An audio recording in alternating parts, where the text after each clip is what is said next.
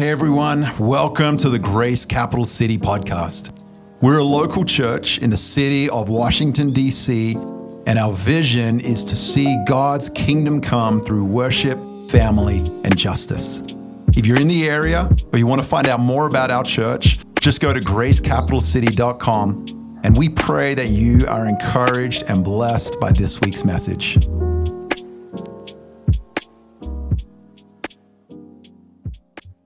John chapter 1. John chapter 1, verses 1 through 14, the Gospel of John. It says, In the beginning was the Word, and the Word was with God, and the Word was God. He was with God in the beginning. And through him, all things were made. Without him, nothing was made that has been made. In him was life, and that life was the light of men. The light shines in the darkness, but the darkness has not understood it. There came a man who was sent from God. His name was John.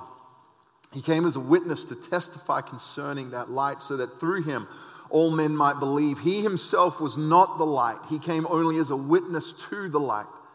The true light that gives light to every man was coming into the world.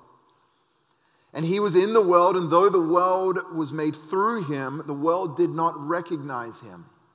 He came to that which was his own, but his own did not receive him. Yet to all who received him, to those who believed in his name, he gave the right to become children of God, children born not of natural descent, nor of human decision or a husband's will, but born of God.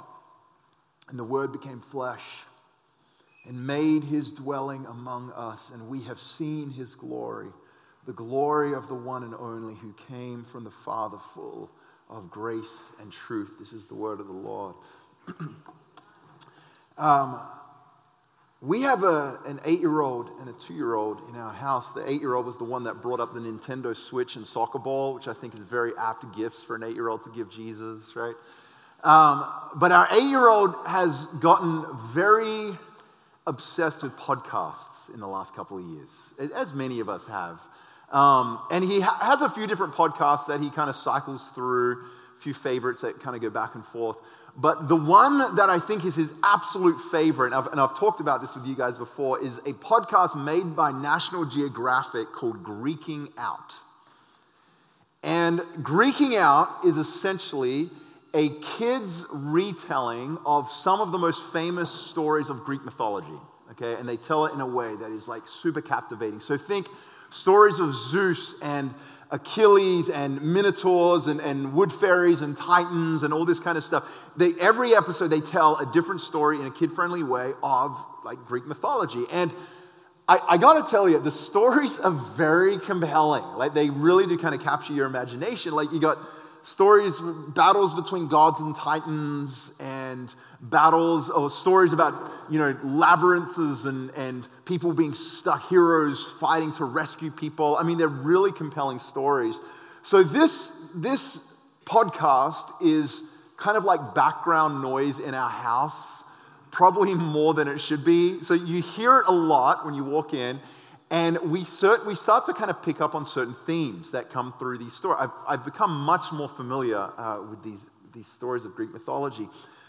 But one of the themes that seems to ring true in these stories again and again that I've picked up is this theme, this idea, right? That the gods are up here and we are down here. We, as the mere mortals on the earth, exist kind of in our habitat, and Zeus lives, you know, up on Mount Olympus.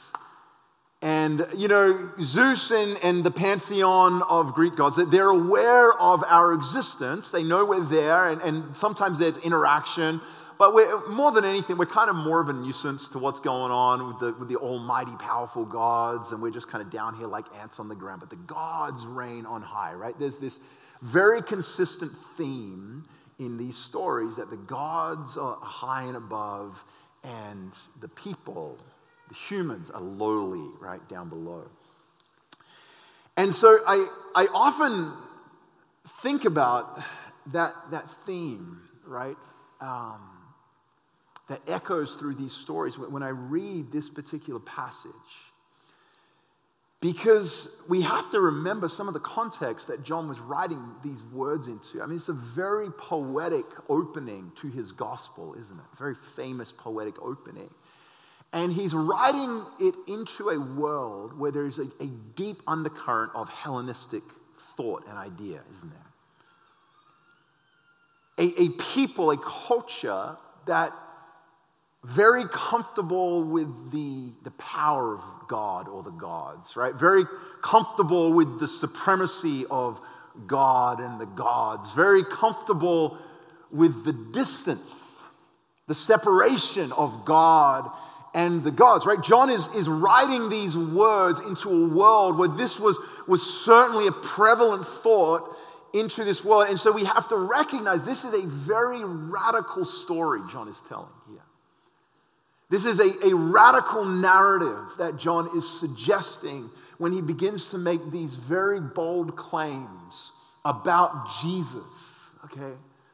And I, a world that is comfortable. Gods are up here, we are down here. And all of a sudden, John comes in and he says, he says, In the beginning was the Word. And the Word was with God. And the Word was God. Did you catch that? One of the radical claims that he makes straight away is he, he calls Jesus the Word of God. Don't rush past that. He says Jesus is the Word of God, which means Jesus is what proceeds from the mouth of God the life, the ministry, the testimony, the witness, and the power of Jesus. I, heard one pastor say it this way. He said, he said, Jesus is what God has to say. Jesus is what God has to say. Now, now think about again, in, in, a, in a culture, in a, in a world, even today, and we're wondering, okay, what does God have to say? What do the gods want to teach us? How can we get that divine word? And, John is saying, okay, well, if you want to know what God has to say, first and foremost, look at Jesus. Jesus is what God has to say. He is the Word of God, He is the message of God, the, the life of Jesus, right? So he starts off just pulling no punches, a radical claim about who Jesus is. And then he says something in verse 14 that in that world perhaps is even more controversial, even more radical than his first. He says in verse 14 that the Word, that God has made his dwelling among us. You catch that? He has made his dwelling among us. Now, the Greek word for dwelling here is this word skaneo. Skaneo. And I, and I want to read this definition here because I think we start to capture a little bit more of what John was teaching us about God's dwelling place. He says, dwelling, to fix one's tabernacle to have one's tabernacle, to abide, just as the choir kind of sung over us, to abide or live in a tabernacle, right? To fix one's tabernacle, to, to have a tabernacle. Now, think again, right? Put yourself in the mindset of a, a Gentile, not hard for most of us, most of us are Gentiles, many of us but coming from a more Hellenistic mindset, right? You, you, you're kind of reading this, and John is saying, okay, God is in Jesus tabernacling with us. So you're telling me, right? God has come off of Mount Olympus, he's come off the throne, he's taken a break from hurling lightning bolts and fighting titans, and he is now literally making a tabernacle, a dwelling among his people. That's what you're trying to tell me, John, okay? So, from a, from a Gentile perspective, right, this is radical, but think about it from a, a Jewish perspective, right? Many of John's readers were, were, were Jewish people, and for them, perhaps this was even more radical. This is a people very familiar with the idea of tabernacle. A people who the, the idea, the story of the tabernacle is interwoven through their story.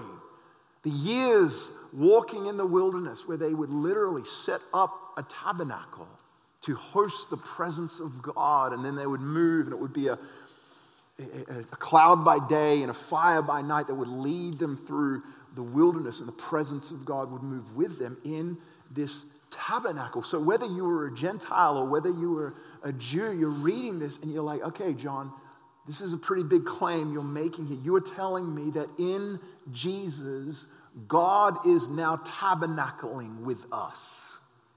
That in Jesus, God is now abiding with us. He has set up a tent, a dwelling with his people, right? Whether you're a Gentile or a Jew, this was a radical, a bold claim that John would make to begin his gospel here.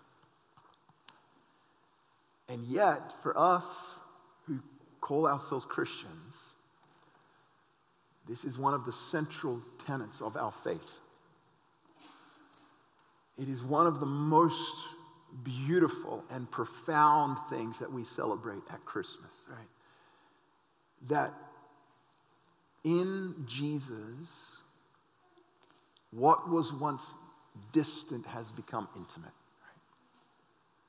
Right? That in Jesus, what was once almost unapproachable, right? In, in the Holy of Holies or on, on, on, on the mountains, you know, up there somewhere. Or, or I always think of the story of, of God passing by Moses when he hides on Mount Sinai and he just sees the back of God walking away, right? What had been distant and unapproachable now in Jesus has become tangible and close, right? It is, it is the incarnation of Jesus that we celebrate that tells us the story that God is now Emmanuel with us. He is with us. I, I love the way uh, Eugene Peterson, in his paraphrase of the message, he says it this way. He says, he says, the word became flesh and blood and moved into the neighborhood. Friends, God has moved into your neighborhood. The central message of Jesus is that God did not remain a distant deity. He is not like the Greek stories of pantheons of gods up on the clouds somewhere. He is the God of sweat and dirt and tears and blood and dust and flesh. He is familiar with the sufferings and the story of all of humanity, and he has dwelt and tabernacled among his people. This is the God who has taken residence with us that we worship.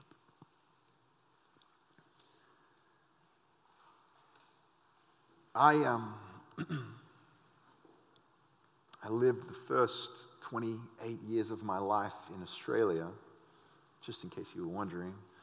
Uh, the last 16, I'm, I'm 44 now, the last 16 years of my life I've lived in the US. My, my wife was born in Georgia, but she grew up in East Tennessee. And so We've been married nearly 16 years, and we lived in Atlanta, Tennessee for a short time, then Atlanta, and now in Washington, D.C. for the last eight and a half years or so. And so this is why I have kind of this weird hybrid accent thing going on. It comes in. I, I like to say that it's half bluey, half bluegrass. I wanted to test that joke out. It went actually better than I thought. All right, let's stick with that one. Appreciate it. Thank you for the laughs. Uh, but prior to getting married, we, um, there was a season that we, we long distance dated for two and a half years, okay? And I, I, hear these people, these kids these days, they're like, well, I'm in a long distance relationship. She lives in, you know, an hour away in another town. I'm like, listen, listen, listen, listen. I'm talking cross continental dating, okay? I, I, I haven't done the math, but I want to say, you know, Chattanooga, Tennessee to Adelaide, South Australia is about as long as you can get. I mean, maybe somewhere on the South Pole is a little further, I'm not sure, but it was pretty far. And the era spoke to it as well, right? This is pre smartphones, pre FaceTime. Um, forget Zoom, right? This is pre Skype. Do you guys remember Skype? Did that, did that just die? Is that still a thing? I thought, this, I thought Skype in the pandemic would have had its moment, but it just, it didn't, right? So this is like, this is the stone ages of digital communication we're talking about here, okay? So we, we had, our, our secret weapon was a calling card. We had the old school calling card. It was one cent a minute, which is a great deal. And uh, so we could talk for an hour, 60 cents, right? Stay in touch that way. But um, we would also save up our money and we would visit each other. So I visited Jessica a bunch of times in the US. She visited Australia a bunch of times. And we would have like two weeks together or three weeks together. And it would just be this like glorious, beautiful time, you know, young love. We were just so excited to see each other. And then the days would go on and you'd get to the end of it. It's like, okay, and now we say goodbye again. And friends, we have, I mean, we had a series of, you know, very movie like emotional goodbyes. Like, just whatever your favorite emo song from high school is, imagine that playing in the background, last hug, last kiss, you know, in the airport, like going around the corner, one see each other one more time. You know, I mean, that was, we had multiples of those, either in Adelaide Airport or in Knoxville, Tennessee Airport. True, like Hallmark movie kind of stuff. Until one day, one Christmas day, actually, one Christmas day, everything changed. See, you guys think Christmas Day is just Jesus' birthday. It's not. It is also my America birthday, guys. So you're welcome. Christmas Day 2007 was the day I moved finally to the US. This is a day like I actually moved my life here. I had gotten my immigration papers sorted out. I had sold everything I owned, which did not take long as a young man. And in Adelaide, South Australia, Christmas morning, I jumped on a plane, and just because of the way the time zones are, I still arrived in Knoxville, Tennessee after traveling for like 35 hours. I still arrived on Christmas evening in Knoxville, Tennessee. And our lives had changed forever, right? This was a very dramatic shift in our relationship. We got married just a couple months after that. But what I, I, I'll say it this way what had been a visitation had become a habitation, right? What was once a visitation, a moment, a beautiful glimpse, an encounter, right? That that had become a habitation. And I, I want to suggest this is kind of what John is suggesting is happening at the incarnation, right? That we begin to learn that God's plan is not just for a visitation that what God is doing is not just a, a religious experience, it's not just a one off encounter where I experience the power of God and I checked that, that, that, that, that box off my, my religious checklist, right? Or something you do to feel good about yourself. What God is doing is a holy habitation. It is a holy habitation. It is a dwelling among his people, right? That his presence is with us, and that what Jesus begins in the incarnation, Paul tells us later on, is a kingdom that increases and increases and increases, right? This is not just ending with Jesus, it remains by his Holy Spirit. And not only does it remain by his Holy Spirit, but there's a fulfillment coming that we read about in the book of Revelation where John tells us, well, well really, John sees in his vision that this is where it is all going a holy habitation, a holy habitation, a joining of heaven and earth. In Revelation 21 3, if you can put that verse up, he says, Now the dwelling of God is with men, and he will live with them, and they will be his people, and God himself will be with them and be their God. That word dwelling is the same word, skeneo, that John uses in John chapter 1. He says, I was tabernacling with you in the incarnation, and there will come a day where the fulfillment, the fullness of heaven and the fullness of earth will be one. What Jesus begins in this beautiful miracle that we celebrate at Christmas, this visitation that now becomes a habitation, is growing until a final fulfillment when there will be, as we've sung, no more tears. No more death. And John says the old order of things will have passed away, and heaven and earth will be one. Friends, the miracle of Christmas is that God has taken up residence with us. He is not a distant Zeus up on a mountain hurling decrees, just aware of our presence. He is not a God that is only approachable in, in the Holy of Holies or in, in certain moments and encounters, right? But in Jesus and by the Holy Spirit, God is dwelling with us. He has taken up residence, He is tabernacling with His people. And, and friends, it becomes even more beautiful when we move it out of just the cosmological and we, we begin to consider it in, our, in the personal, doesn't it? Because that means that if God has taken up residence with us, that means He wants to take up residence in your life. That means there is an invitation on the table for a walk with God, a dwelling with God, a relationship with God that is not just hearing a story or singing a song or attending a service, but an everyday 24 7 awareness of the presence of God. He, he, is, he is tabernacling in your family if you let him, right? He is taking up residence in your celebrations, he is taking up residence in your tragedy. He is taking up residence in every part of what it means to be human. That is the promise that God did not remain a distant deity, but He came and He dwelt among His people. And He is abiding with us. And so, the invitation for all of us, I believe, is to have our eyes increasingly opened to what is already true. that He is here, that every moment is sacred, that the earth is the Lord's and everything in it, and He will see His plan to fulfillment. And He wants to invite His daughters and His sons to become awake to His presence every day. And that's my prayer for you. It's my prayer for us is that we would know we would be a people who know the reality and the nearness of God, that we would never relate to God as a distant Zeus on a mountain, but as a Savior of flesh and blood and tears and joy who dwells among us even today. Amen. Amen. Let me pray for us.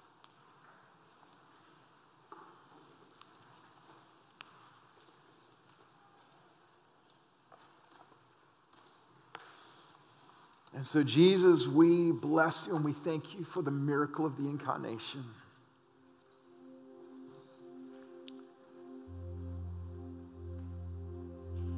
We thank you for the radical shift from a visitation to a habitation, Lord. A God who is familiar with suffering, a God who understands the full range of what it means to be human. A God who was indeed a refugee, a God who was betrayed, a God who was in pain, a God who was hungry, a God who was tempted. Jesus, you are not divorced from any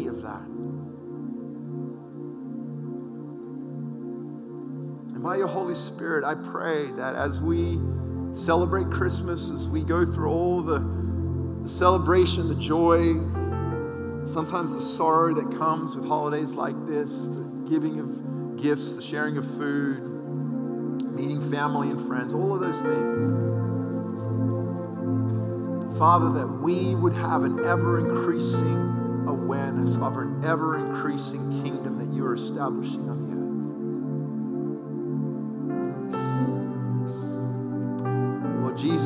open our eyes to the tabernacle among us, to the dwelling among us, to the joy of what it means to walk every day with a God who loves and knows and desperately desires a relationship with every one of us. We worship you, Emmanuel God with us. God's people said together. Thanks for listening to this week's message. I pray that you know the presence of the Spirit, the love of the Father, and the goodness of Jesus wherever you find yourself. God bless.